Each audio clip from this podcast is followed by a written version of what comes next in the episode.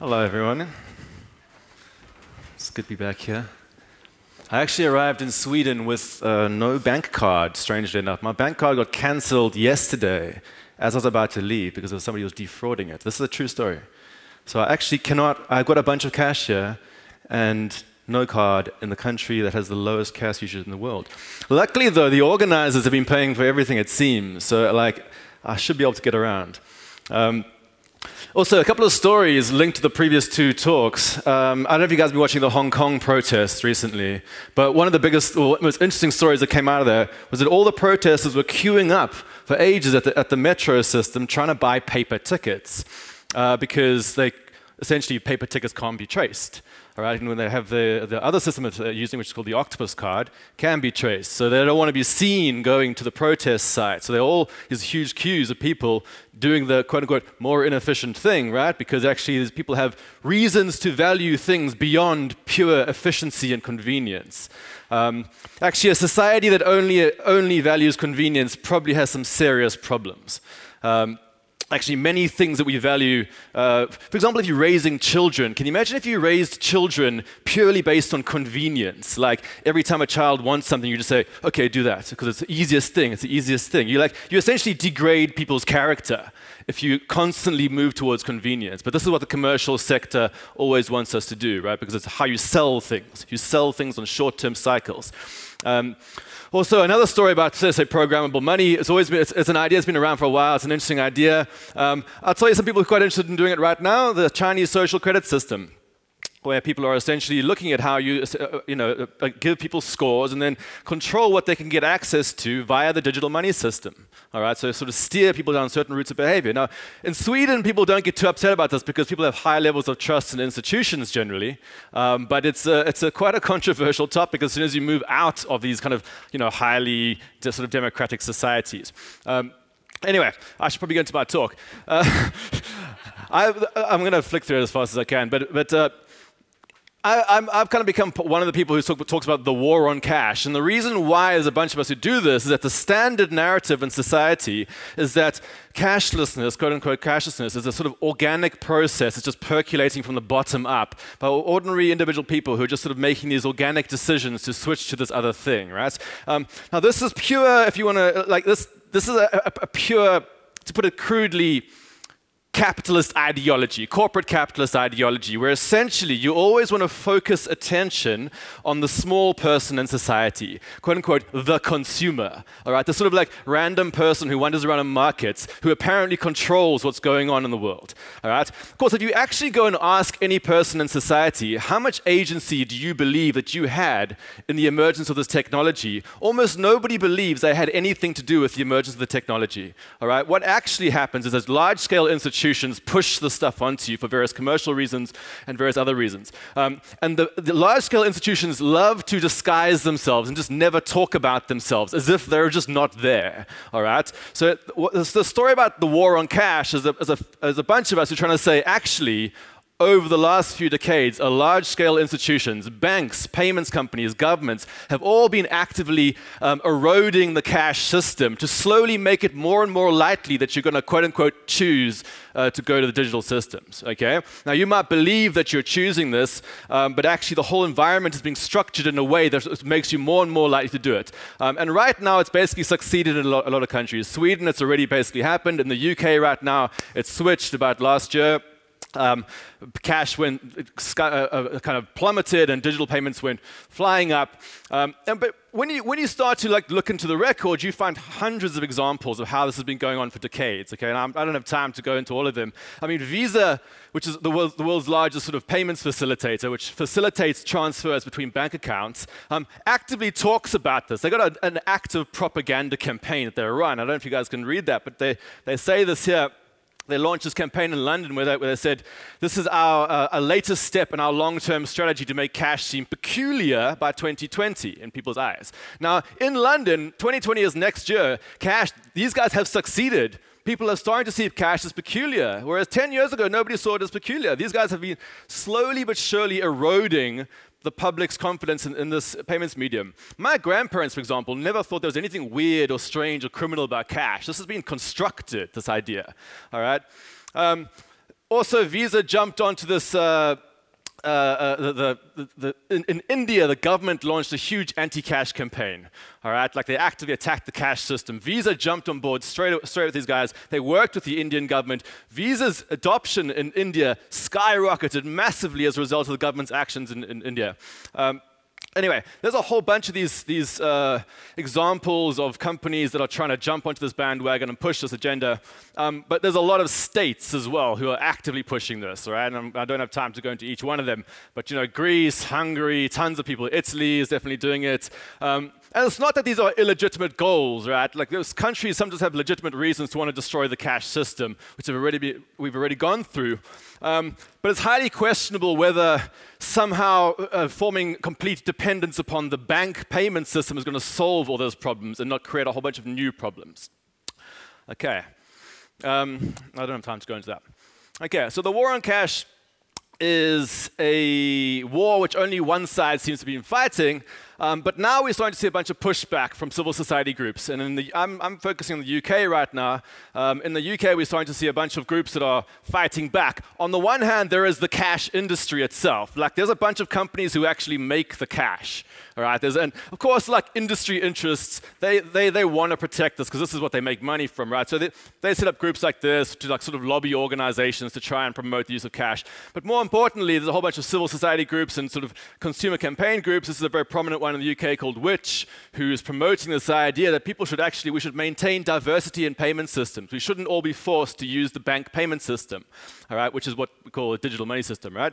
Um, there's also respectable institutions like the RSA in the UK. I'm sure you guys in Sweden have, have other institutions that are also writing about this, but the RSA is a respected um, institute in the UK who's trying to promote this idea that we should protect the cash system as a public utility. Um, famous uh, consumer protection advocates like Ralph Nader in the US are also t- are talking about this now, saying, you know, you all think that this is a sort of benevolent system, but you're essentially uh, locking yourself into dependence upon huge corporates. Um, and Uh, uh, one of the most problematic things you found in the public debate about this is that actually what people have done is they bought completely into the narrative that's been pushed up by the payments industry itself. So they say, we believe that cashlessness is inevitable and that the main problem with it, with it is that not everybody is yet included into it. Therefore, what we should do is so start programs where the government essentially helps people who are not yet included in visa systems and sort of onboards them into the corporate systems. And that's what you call like digital inclusion or financial inclusion, where you essentially work for the payments companies and you help to get them on board. And charities will help to sort of onboard people into these corporate systems. And this is what's considered like the, the sort of the, the route to go, rather than actually protecting the cash system and keeping access to it. Um, so I'm going to quickly uh, finish my talk uh, with this. Um, some kind of strategies that we use to when we're talking about why we should protect the cash system and how to sort of turn this narrative on its head in some kind of way. I need a sip of water quickly. I talk very fast.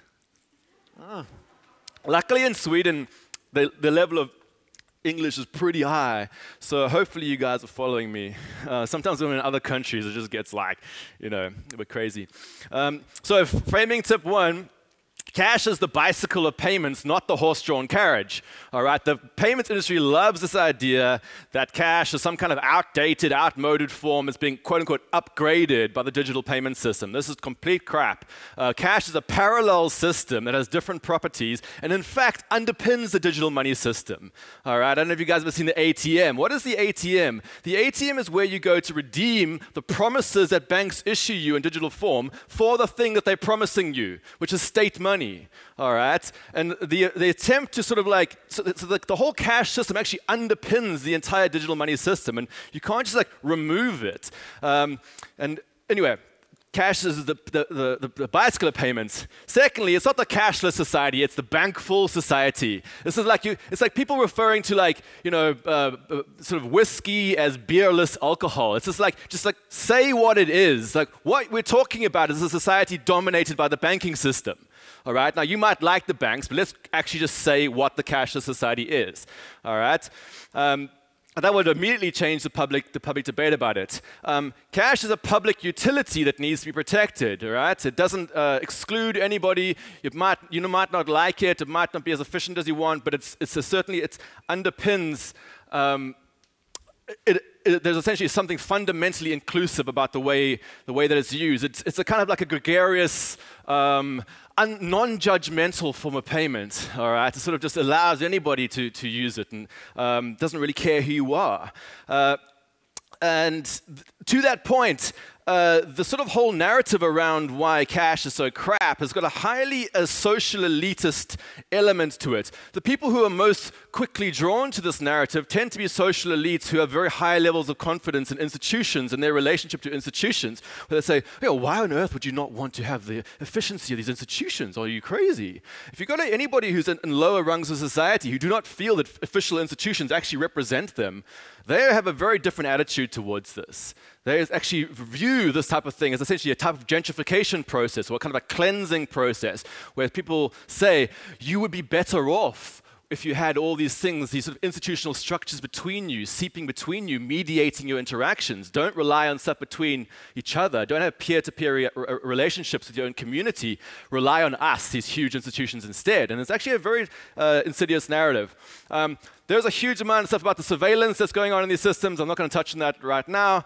But there's also a massive issue around the actual resilience of these systems. This is one of the biggest concerns in national security stuff. So people say, oh, you know, cash is used for like, you know, criminal transactions. It's like, well, let me tell you something. If you become entirely dependent on digital money systems, they become a huge vector for cyber attacks and, and eco- so almost economic terrorism. So there's a lot of like national security people who are very concerned about this, uh, not least the Swedish uh, central bank right now. Um, so my last few, few uh, uh, slides, am I, am I on time? Okay, four minutes, cool. My last few slides, um, some things that I, have been sort of saying in the UK. Uh, state affiliated institutions should accept state money. Now, I don't know if you guys know this, but cash is actually the only form of state money that you can hold. All right? You cannot hold state money in digital form right now. What, what, what, what you call your money in the bank is essentially privately issued promises by your bank, uh, sort of promising you access to state money. All right? It's a different thing to actual state money. Okay? So when, when, for example, institutions say we refuse to accept cash, what they're saying is we will not accept state money. We will only accept private corporate money. Okay, now that's fine to some extent if you, you know, if you have various reasons, but like state-affiliated institutions should not be doing that. All right, it's fundamentally exclusive and it's essentially promoting the private payments industry. All right, so that's one thing.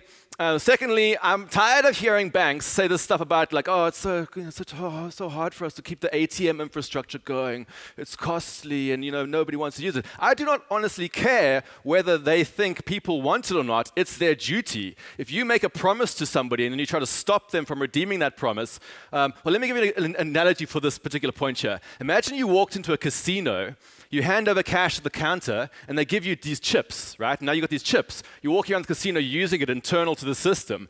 And then you, you, you want to go back and leave the casino and they say, oh, sorry, actually, you're going to have to drive 40 kilometers that way if you want to redeem your chips.